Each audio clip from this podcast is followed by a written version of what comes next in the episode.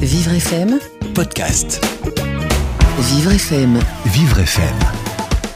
Jusqu'à 13h, Frédéric Cloteau. Bande de com sur Vivre FM, la nouvelle émission expert de la radio qui est spécialisée sur toutes les différences. Et ben là, on va parler de, choses dont personne ne parle ou très rarement, de communication et de diversité avec nos deux experts qui vont nous accompagner tout au long de la saison, jusqu'à fin juin en tout cas. Euh, David Hertz et Ellie Siksik, vous êtes les deux fondateurs de euh, Tell Me the Truth. On vous retrouvera régulièrement sur cette antenne pour parler de ces choses rares qui mélangent justement les opérations de communication des entreprises ou des pouvoirs publics et la diversité, les handicaps, l'égalité homme-femme, l'inclusion des LGBT, des LGBT. Ce sera sur Vivre FM euh, une fois par mois dans Bande de Com.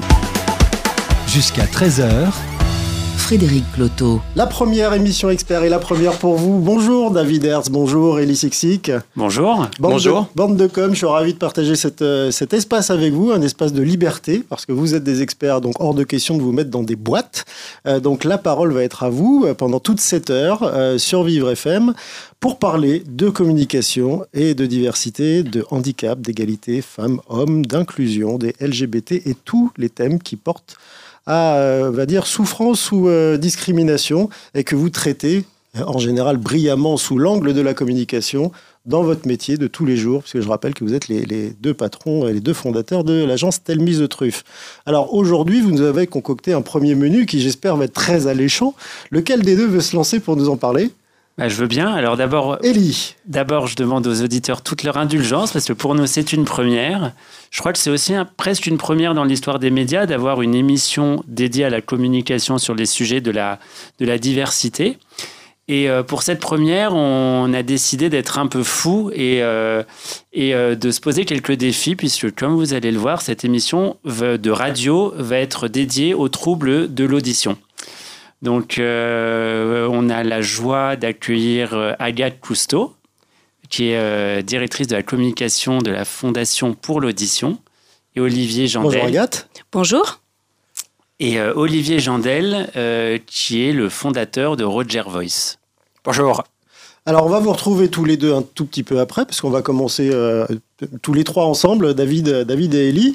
Et vous nous avez préparé justement un petit euh, menu, et là ça va être l'entrée, ça va être l'heure de l'entrée. Et on va euh, manger cette entrée à la campagne. C'est le titre de la première rubrique que vous souhaitez développer. Et vous avez un cas un peu intéressant et particulier à, aborder. Jean-Paul Gauthier, c'est ça, David? Euh, Jean-Paul Gauthier, oui, c'est ça. Mais peut-être avant d'introduire le, le sujet, euh, ce qui va nous intéresser, c'est de montrer de quelle manière la communication sur nos sujets peut faire évoluer les comportements. C'est vraiment ça qui va. C'est à ça que l'on croit et c'est pour ça que l'on crée nos campagnes. À travers des informations décryptées telles que celles que vous avez dénichées cette semaine. Tout à fait. Alors, dans le cas de Jean-Paul Gaultier, ce qui est assez intéressant, c'est que ça a été le premier dans l'univers très feutré, très stéréotypé, très normé euh, de la haute couture à faire intervenir des mannequins différents. Des mannequins différents, on se souvient de mannequins qui étaient euh, hors normes, on va le dire, euh, de mannequins qui venaient d'univers un petit peu un petit peu différents de ceux habituels, puisqu'ils n'avaient, n'hésitaient pas à les caster des mannequins qui avaient une gueule dans la rue et sa conception de la mode nous intéressait parce que pour lui, la mode ne vise pas à être beau, forcément, mais la mode vise à refléter, doit aider la personne à refléter euh, sa personnalité. et à interagir du coup avec les gens qu'elle côtoie dans la rue, au travail ou chez elle. Mm. Euh, vous êtes spécialisé, vous, David, plus sur, le, sur le, les messages qui sont donnés. Vous avez commencé par ça d'ailleurs. Et puis vous, Elie, c'est plus sur la forme. Là, en l'occurrence, message et forme. Quand on parle de Jean-Paul Gaultier et de cette diversité qu'il a utilisée pour faire passer un certain nombre de messages à travers la forme, c'est un exemple magique. C'est un exemple magique, surtout que là, son défilé, euh, qui était son dernier défilé, c'est précisément l'événement qu'on voulait euh, célébrer et, et saluer cette semaine. Son dernier défilé a été un peu une rétrospective de toutes ces différences qu'il a, qu'il a euh, mises en avant. Euh, on pense à Bess Ditto, la chanteuse des Gossip, euh, qui est une euh, personne très plantureuse. On pense à Farida Kelfa, qui été un des premiers mannequins issus de la diversité.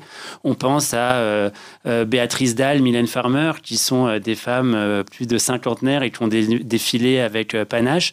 Et voilà, c'est un peu un cycle qui se, qui se clôt.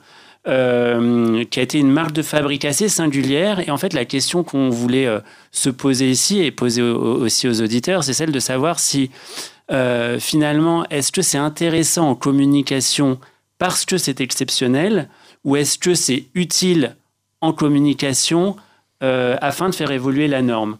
Et on se pose précisément cette question lorsqu'on voit qu'une enseigne américaine qui, qui s'appelle Target, qui est un peu l'équivalent américain de notre Monoprix, euh, choisi précisément cette même semaine pour euh, euh, mettre à l'affiche, en maillot de bain en l'occurrence, des mannequins, là encore au physique très atypique, et notamment une jeune femme qui s'appelle Géza Gary, et qui, outre le fait qu'elle est noire, a une maladie de peau qui s'appelle l'ichthyose lamellaire, euh, qui se caractérise par euh, la présence de squames sur tout le corps, qui est une maladie très rare, puisque je crois qu'elle touche une personne sur 100 000 environ.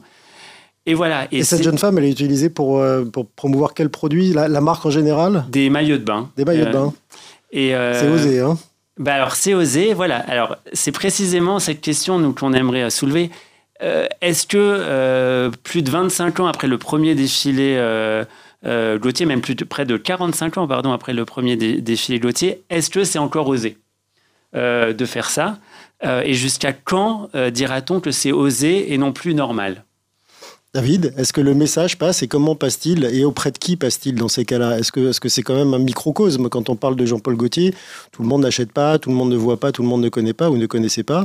quand on parle du monoprix, c'est déjà un peu plus, on va dire, populaire, mais qu'est-ce qui, quel est l'impact de ce genre de démarche, que ce soit de Target, de la part de Target ou de la part de Jean-Paul Gaultier Même si on va sur une autre marque, on se souvient des spots pour Dove, par exemple. Dove était le premier euh, des spots télé pour Dove, où euh, Dove était la première marque de cosmétiques à euh, montrer des femmes normales, des femmes qui existent dans la vraie vie, soit parce qu'elles sont un peu rondes, soit parce qu'elles sont un peu âgées, soit parce qu'elles ne correspondent pas aux normes habituelles.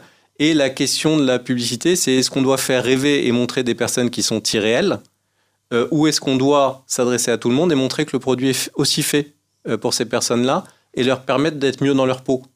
Euh, on peut parler de l'impact de la publicité sur la santé mentale. Est-ce que, notamment vis-à-vis de jeunes femmes adolescentes, il est normal de toujours montrer une représentation très idéalisée du corps de la femme? C'est à ça qu'on essaie de répondre, c'est à ça qu'a essayé de répondre Gauthier. Il est très stéréotypé aussi. Il est très stéréotypé, oui, tout à fait. Or, euh, bah, les mannequins n'existent pas, n'existent même pas en vrai, puisqu'elles sont en général photoshopées. Euh, donc c'est à ça que tout ça, tout ça répond. Donc ça répond à des personnes qui sont dans la rue et qui vont se sentir rassurées euh, de se voir elles-mêmes ou de voir peut-être leurs amis ou euh, des gens qui peuvent être dans leur famille et de se dire bah nous aussi on a voix au, on a voix au chapitre en fait c'est ça? Oui alors ça c'est l'aspect l'aspect très positif de la chose c'est souvent pour ça que ces campagnes sont conçues. Et puis comme c'est encore exceptionnel ça permet aussi de faire parler de la marque de faire parler de la campagne comme étant euh, une campagne d'une marque qui ose afficher un message différent. Et en tant que publicitaire, l'objectif, c'est toujours de se différencier. Donc là, on se différencie parce qu'on ne caste pas des mannequins au corps splendide, on se différencie parce qu'on caste des gens euh, aux apparences plus normales. Je ne sais pas si la norme existe, mais... Euh, et, donc David vient de répondre à votre question. Elie, ça reste osé que de faire ça? Bah, Ça reste encore un peu osé. Euh, pour le grand public. Parce que moi, j'aimerais quand même dire que sur les sujets euh, de la diversité, sur lesquels on travaille depuis de nombreuses années, nous ne sommes pas les seuls. Ça fait bien longtemps euh, bah, qu'on met en avant des personnes, euh, je dirais, normales, encore une fois, ce, mot n'a pas tellement de sens, mais des vraies personnes dans des vraies situations de handicap, de, d'inconfort, etc. Et nous, tous les castings qu'on a pu faire euh, ou que nos clients ou que les entreprises qu'on a croisées ont pu faire sont toujours, enfin quasi systématiquement, de vrais castings qui mettent en avant euh, des personnes dans les situations réelles que la communication décrit. Montrer ce qu'on ne voit jamais, c'est un peu comme la devise de, Vivre FM, c'est donner la parole aux gens qui ne l'ont pas. Euh, on va continuer avec vous, avec cette première de, bande de com. On va enchaîner dans quelques minutes sur Vivre FM euh, avec un coup de gueule, coup de gueule sur un coup de com. Et tout de suite, de retour euh, avec vous, David Hertz et Elise Sixig de Telle Mise de Truffe pour bande de com sur Vivre FM. Vivre FM, podcast.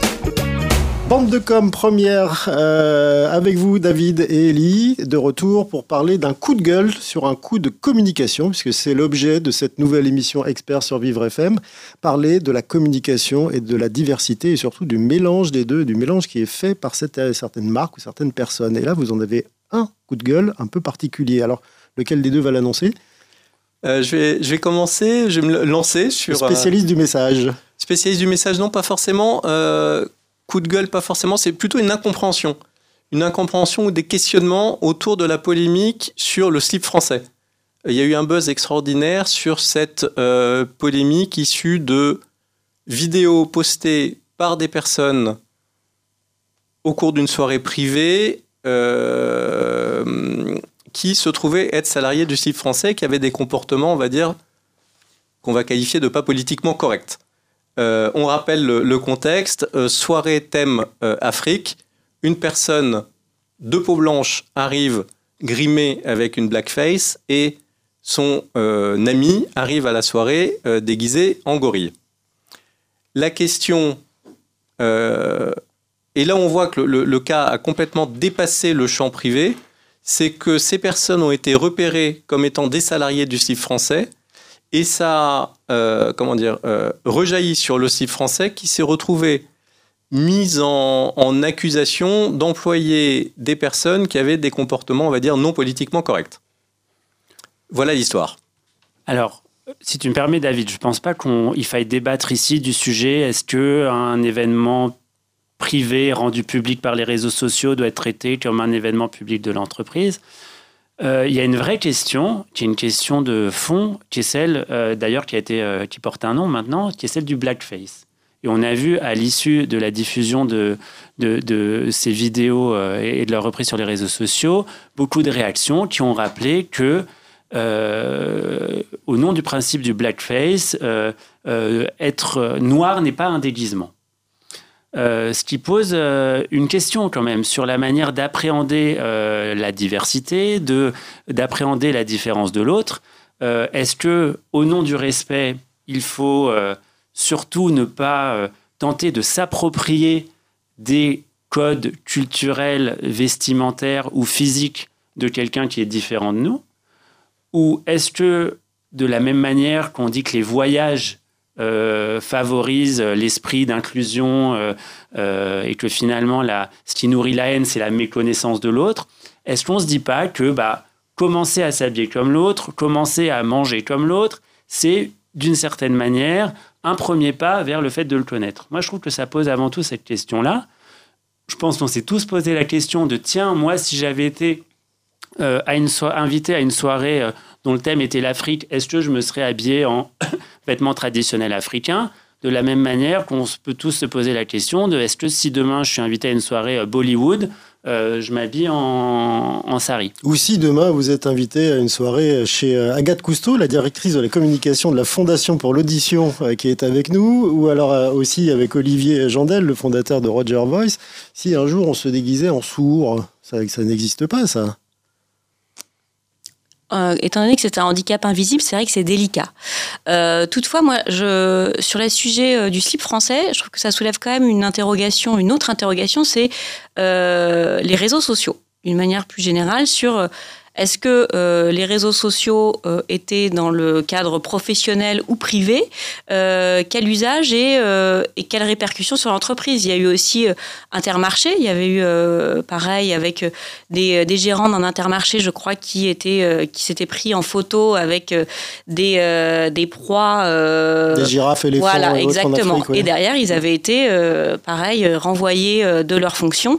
C'est voilà, c'est ça. C'est plusieurs cas qu'on voit quand même de photos prises dans le cadre privé mis sur les réseaux sociaux et qui ensuite ont eu des vraies incidences sur l'entreprise, sur la réputation de l'entreprise et euh, sur les salariés en question. Mais à l'inverse, beaucoup de choses euh, publiques, ou en tous les cas euh, faites dans de photos prises dans le cadre du, travail, par exemple, peuvent aussi atterrir sur les profils Facebook privés.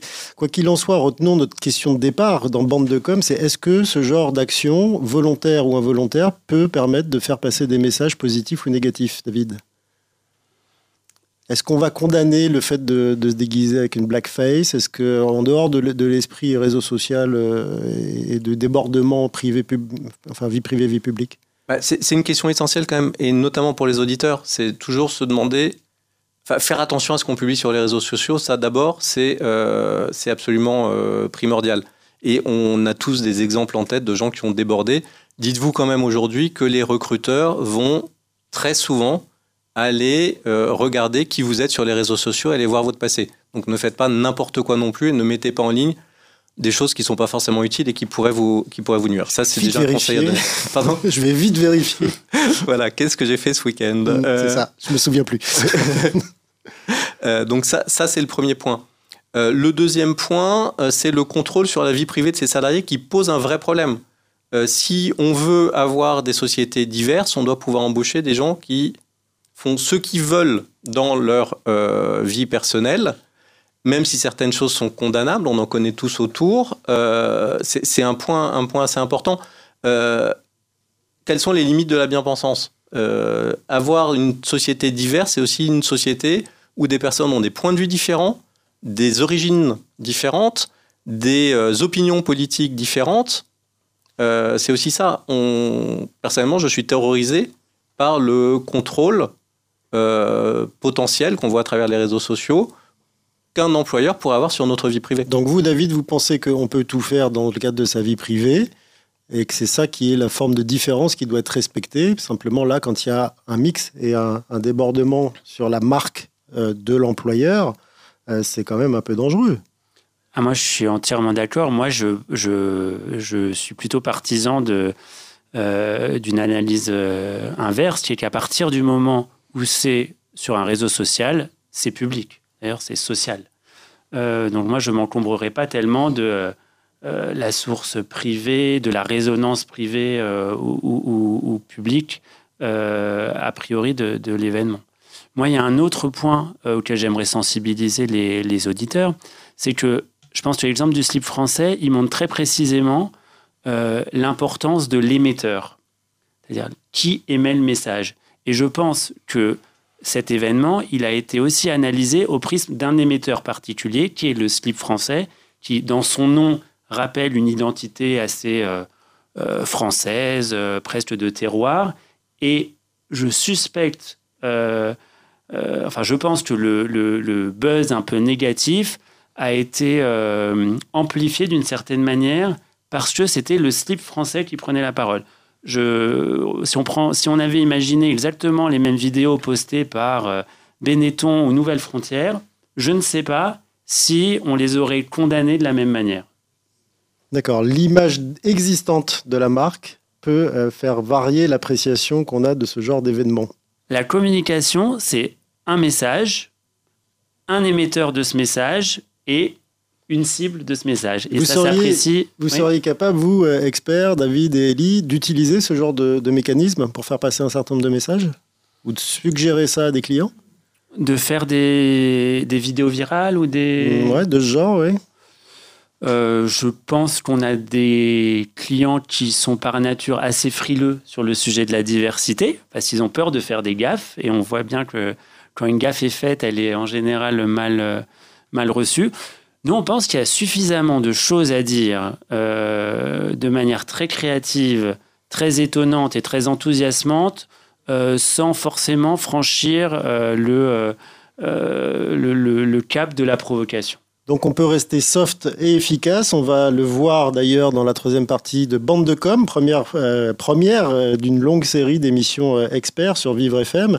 et on reviendra dans, cette émission avec Agathe Cousteau, la directrice de la communication de la Fondation pour l'audition, et puis nos deux experts, David et Ellie, de l'agence Telmise Truffe. A tout de suite sur Vivre FM. Vivre FM, podcast. Bande de com sur Vivre FM, première d'une longue série, je vous le disais, d'émissions euh, experts. Là, on va parler encore et toujours de communication et de diversité, chose rare dans, les médias, euh, notamment euh, les médias audiovisuels. Euh, handicap, égalité, femmes-hommes, inclusion, coup de gueule. à la campagne, c'est un décryptage qu'on a eu euh, tout à l'heure de, la part de nos deux experts, David Hertz et Elise Sixig de l'agence Telmise Truffe. Et euh, maintenant, bah, ça va être au tour d'Agathe Cousteau de passer un petit moment avec nous. Là, vous êtes la directrice de la communication de la Fondation pour l'audition. Et la rubrique que nous ont suggéré nos deux experts s'appelle Action et vérité. Donc, Agathe, jurez-vous de dire toute la vérité, rien que la vérité? Je lève la main droite, je le jure. Euh, en fait, ça nous intéressait beaucoup d'avoir le témoignage euh, d'Agathe aujourd'hui, euh, puisque la Fondation pour l'audition, elle en parlera mieux que moi, mais fait des choses formidables et avec, avec beaucoup de moyens, et on voit que ça aide aussi pour avoir de l'ambition en communication, et je pense que c'est un, un les sujets de la diversité méritent tout autant d'ambition que, que plein d'autres sujets. Euh, nous, ce qui nous intéresse dans ce que fait la, Fondation pour l'audition, euh, qu'on connaît de, depuis longtemps, euh, qu'on croise souvent dans des entreprises dans lesquelles on intervient, c'est que bah, d'abord le sujet qu'il touche est un sujet universel et que ils sont très doués, il faut l'avouer, pour aller au devant des collaborateurs, des chefs d'entreprise et les sensibiliser au sujet qui est leur sujet qui est celui de la malentendance. Oui, euh, tout à fait. Donc en fait, la Fondation pour l'audition est une fondation qui est reconnue d'utilité publique depuis 2015 maintenant. Elle euh, a trois grandes missions principales. La première est de soutenir la recherche en France et à l'étranger, également de faire de la prévention, et c'est ce, un des volets sur lequel euh, on a pu se, se, croiser, notamment en entreprise. On a développé depuis euh, quelques mois une, euh, une application de repérage auditif gratuite, validée scientifiquement par un collège d'experts, qui permet de faire un premier repérage pour voir si on a des problèmes d'audition ou pas. Et c'est vrai qu'on va en entreprise à la rencontre des salariés pour leur expliquer ce qu'est le capital auditif, euh, qui est c'est quelque chose de fragile dont il faut prendre soin. Et euh, cette application, après, derrière, les, entreprises peuvent la télécharger, les salariés peuvent la télécharger, les médecines du travail, pour, pour pouvoir continuer à faire cette prévention et à prendre conscience euh, de ce qu'est l'audition euh, et des choses qu'il faut mettre en place pour la préserver. Ça, c'est une deuxième de nos missions. Et la troisième mission, c'est vraiment de améliorer le quotidien des personnes sourdes ou malentendantes. C'est quelque chose qui nous tient énormément à cœur. C'est vraiment d'avoir cette vision à 360. Et c'est pour ça qu'on a créé il y a quelques temps maintenant une campagne euh, pour les entreprises gratuitement mise à disposition qui lève les idées reçues. Parce qu'on est intimement convaincu que c'est par la méconnaissance que les personnes sourdes ou malentendantes ne sont pas assez euh, intégrées, ne sont pas dans l'inclusion, alors que si on comprend et qu'on connaît euh, cette différence, on peut mieux échanger, mieux comprendre, mieux simulez, dialoguer. Vous simulez ça pour des, des gens qui euh, entendent normalement et vous leur montrez comment ça fait, si on entend un peu moins d'une oreille ou pas du tout? On va pas jusque-là, on pourrait, c'est une très bonne idée. On va pas jusque-là, c'est vraiment c'est de, la, de, la, de la campagne, c'est des affiches d'information sur euh, le fait qu'un sourd ne peut pas téléphoner. C'est faux. Campagne, information, communication. On vient, euh, on est au cœur du sujet là, euh, David, euh, puisque euh, on est censé avoir toute la vérité sur une des actions de communication qu'a mené, euh, qu'a mené la, la, Fondation pour l'audition et notamment vous, donc Agathe, parce que dire comme, ça veut dire que c'est vous qui êtes au, four et au moulin là dans ces cas-là. Alors de quelle action s'agit, de, de quelle action s'agit-il? Il s'agit de notre campagne entreprise pour lever les idées reçues sur la surdité et la malentendance. Alors, cette campagne, pour, pour l'avoir vue, elle met, elle met l'accent sur toutes les scènes du quotidien qui peuvent créer des malentendus entre des personnes entendantes et des personnes qui le sont moins. Euh, donc, c'est euh, une. On a tous vécu, par exemple, une scène du collègue qui ne nous répond pas alors qu'on lui dit bonjour dans l'ascenseur. Est-ce qu'il est mal, mal élevé poli. Voilà. Est-ce qu'il est mal élevé? C'est visuels de la campagne, Agathe. Tout à fait. Euh, si on lui dit bonjour une fois, deux fois, trois fois qu'il ne nous répond pas, on ne lui adressera plus la parole. Si on sait qu'il est malentendant, on va peut-être soit lui tapoter sur l'épaule, soit comprendre, déjà comprendre pourquoi il nous a pas répondu alors qu'on était de dos. C'est toutes ces petites euh, scènes du quotidien euh, que la campagne met en avant. Euh, Qu'est-ce que vous ont dit les personnes concernées, les personnes malentendantes, justement dans leur difficulté d'intégration en entreprise? Alors déjà, cette campagne, elle a été conçue avec des personnes concernées, ça c'est important. Euh, toutes les personnes qui ont été photographiées et associées à la campagne sont des personnes sourdes ou malentendantes, qui sont issues en plus euh, dans, la, dans la surdité ou la malentendance. Il y a euh, différents modes de communication. il y a les sourds signants et les sourds oralisants. cette campagne représente les deux les deux courants, si je puis dire, si je peux parler ainsi. et on a vraiment voulu échanger avec eux, qui partagent avec nous euh, leur vécu, les quiproquos, les idées reçues qu'ils rencontrent au quotidien. Et la sémantique est extrêmement importante. Donc on fait tout un travail aussi autour de la sémantique, des mots qu'on utilise, parce que euh, on peut blesser, froisser des personnes dans leur identité si on ne fait pas attention à chaque mot qu'on utilise. Donc cette campagne a été vraiment pensée avec eux, euh, en échangeant sur, sur tous ces points. Crois qu'il y a même une histoire euh, d'une personne qui a dit Ok, je me prête au jeu, euh, je vais euh, raconter mon histoire sur la campagne. J'ai même figuré en tant que mannequin, entre guillemets, à condition que vous fassiez la promotion du, de, de, de, la solution de compensation que moi j'utilise au quotidien dans l'entreprise, qui est un micromobile que je passe à tous les participants d'une réunion euh, pour qu'ils prennent la parole et que je puisse euh, véritablement euh, percevoir ce que chacun dit. Exactement. Et comme cette campagne a vocation à être distribuée et, à disposition de toutes les entreprises, on a vu que cette jeune femme en question, elle l'utilise, elle nous l'a demandé et elle la diffuse un peu partout pour faire connaître aussi les solutions d'accessibilité qui existent pour l'entreprise et pour la vie au quotidien. Donc ça sensibilise ceux qui n'y connaissent rien à la malentendance et puis ça, ça, promeut aussi euh, des outils très, très pratiques. Euh, ça aide les personnes sourdes ou malentendantes, on l'espère, à euh, faire comprendre. Voilà. Comment on mesure l'impact d'une telle campagne? Peut-être avant de, avant de répondre à ta question, Fred, pour faire le lien avec la, remarque que tu faisais au début, une campagne de com n'a pas forcément pour obligation de faire le buzz. Une campagne de com, elle est aussi là pour expliquer les choses. Et en l'occurrence, c'est ce qui nous paraissait intéressant avec cette campagne, c'est qu'elle est là pour permettre à des salariés qui ne comprennent pas pourquoi d'autres salariés n'ont pas les réactions qu'ils attendent, pour leur permettre de mieux comprendre les choses et peut-être de trouver des solutions. On peut trouver des solutions à partir du moment où on comprend la situation et on comprend que l'autre personne est différente. C'est là-dessus que euh, cette campagne met l'accent, sans forcément euh, vouloir, euh, vouloir faire le buzz. Par exemple, sur cette campagne, on n'a pas encore fait de vraie communication autour. On a juste fait un petit post sur les réseaux sociaux et dans la foulée de cette publication sur les réseaux sociaux, on a eu plus d'une trentaine de demandes. Donc déjà, dans des grands groupes qui nous ont demandé pour afficher en interne cette campagne, personnalisée ou pas, euh, des associations, effectivement, beaucoup de voilà, qui, euh, qui sont directement concernées, mais on voit que, en tout cas, sans vraiment encore diffuser l'information, on voit que c'est un sujet qui parle, qui est apparemment utile, et on a des très bons retours.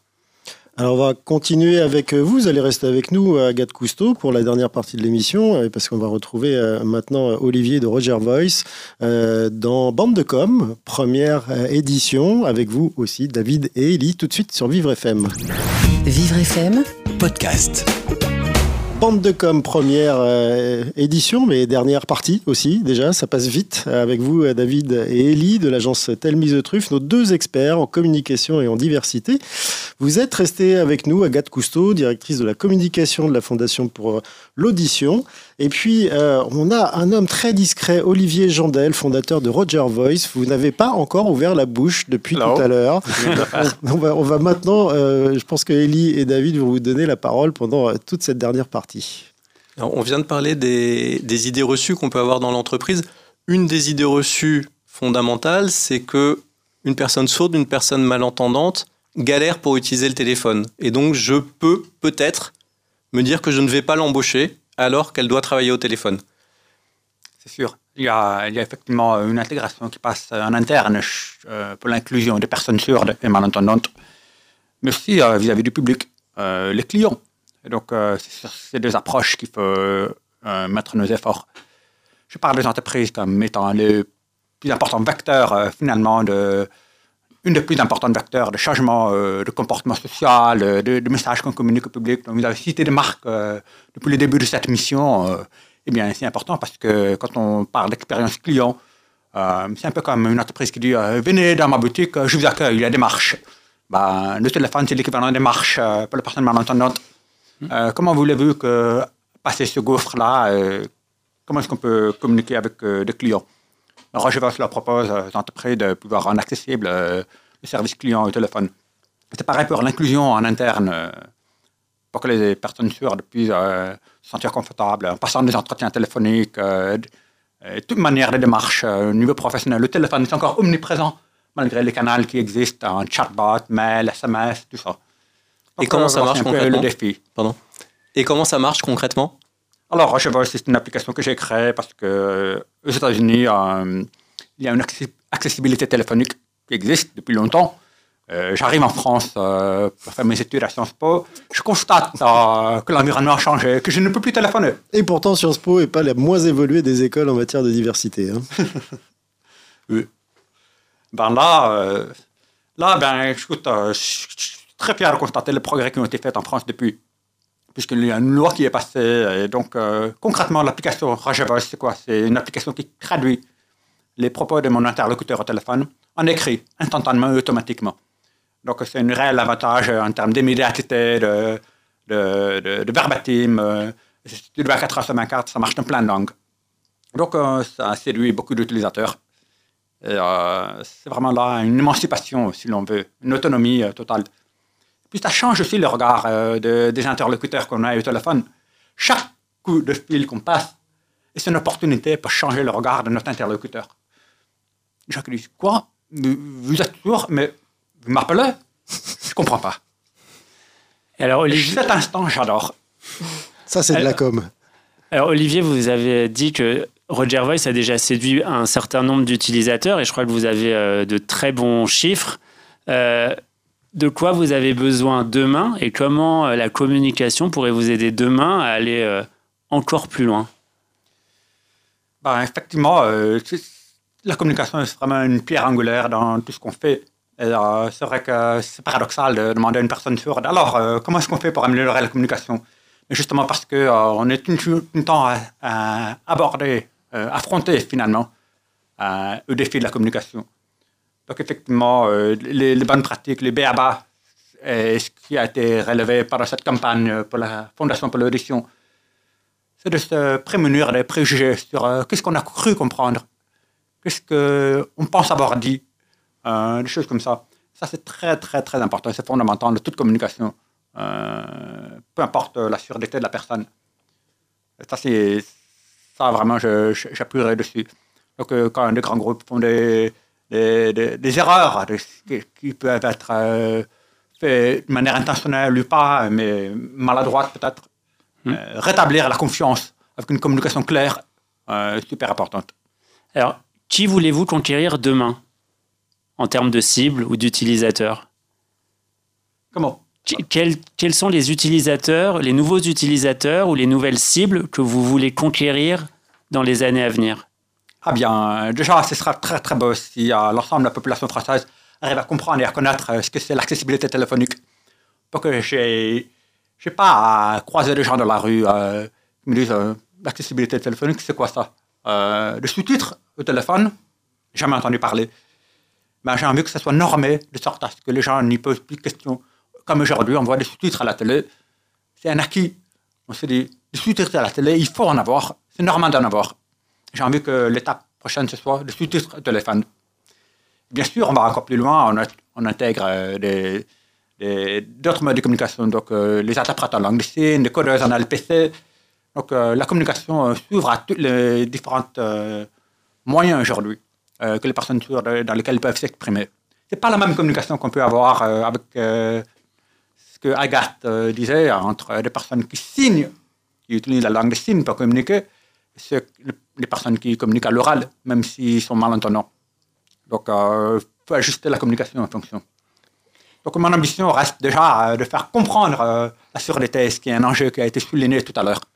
Quand on comprend une problématique, on a déjà franchi la grande partie de la problématique avant de proposer des outils et de- d'aborder les solutions concrètes de la vie de tous les jours. Et puis de montrer que votre solution, elle est valable pour tout le monde, parce qu'on le voit maintenant sur euh, notamment certains médias comme Brut, qui est très connu.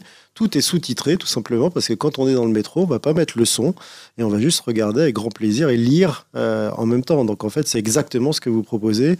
Et vous pourrez maintenant avoir une conversation au téléphone dans le métro grâce à, grâce à Roger Voice. Carrément. Carrément. Agathe? Oui, et sur les, les cibles, je rebondis sur ce que dit Olivier. Je pense aussi que malheureusement en France, pendant euh, des décennies, le téléphone n'a pas été accessible et même les sourds ou malentendants n'ont pas aujourd'hui le réflexe de téléphoner. Et il y a aussi une communication envers les personnes concernées pour leur dire ça existe maintenant, il y a des solutions qui sont en plus euh, mises à disposition de vos opérateurs téléphoniques. Il y a de plus en plus d'obligations qui euh, vont aller crescendo au fur et à mesure des années et euh, les, euh, les entreprises vont être dans l'obligation d'avoir leur service client euh, accessible, les, euh, les administrations, les services publics. Donc on va, on tend vers une accessibilité téléphonique de tous ces à horizon euh, 5 ans, si je ne me trompe. Donc ça va aller vite. Et il faut aussi que les personnes directement concernées en aient conscience. Donc en fait, si je reformule un peu vos besoins, euh, et d'ailleurs ça va nous lier à la question du modèle économique, parce que pour que Roger Voice euh, soit pérenne économiquement demain, est-ce que euh, il faut aller chercher d'autres utilisateurs que simplement les, euh, les personnes qui s'identifient comme sourdes ou malentendantes aujourd'hui? Pense qu'il faut vraiment cibler euh, la population dans son ensemble, parce que Mm. les personnes sourdes et malentendantes qui s'identifient en, en se levant le doigt en disant euh, je suis sourd et malentendant, il n'y en a pas tant que ça. Il n'y en a pas tant que ça, et je pense que toute la population doit accepter que c'est normal d'avoir une surdité, qu'on peut chercher des solutions autour euh, de, l'audition qui ne sont pas limitées aux appareils auditifs. Donc euh, tout ça doit être communiqué, que les gens acceptent aussi aujourd'hui comme on accepte de porter des lunettes, et c'est stylé. Ça devrait donc être remboursé par la Sécu. Et donc, ça veut dire que la prochaine campagne de Roger Voice, si tout était possible, ce serait une campagne grand public en 4 par 3 dans le métro parisien, Jean-Paul. Gaultier pour les personnes malentendantes. D'accord. Merci, merci euh, Olivier Jandel de finir sur cette note d'humour qui boucle la boucle avec le début de cette euh, émission, la première émission expert bande de com. Merci euh, d'abord Agathe Cousteau, directrice de la communication de la Fondation pour l'audition, d'avoir été avec nous puis d'avoir essuyé les plâtres. Merci. Merci Olivier Jandel et puis bien sûr merci à vous David et Elie de Telle Mise de Truffe. On vous retrouve euh, très bientôt sur euh, Vivre FM pour euh, la deuxième émission expert. On sera un peu plus déstressé, je pense. Un peu plus détendu et puis peut-être un peu plus à l'écoute de ce que les auditeurs ont à nous dire. Eh bien, écoutez, avec grand plaisir. On vous retrouvera dans Bande de Com sur Vivre FM très bientôt. Vivre FM Podcast.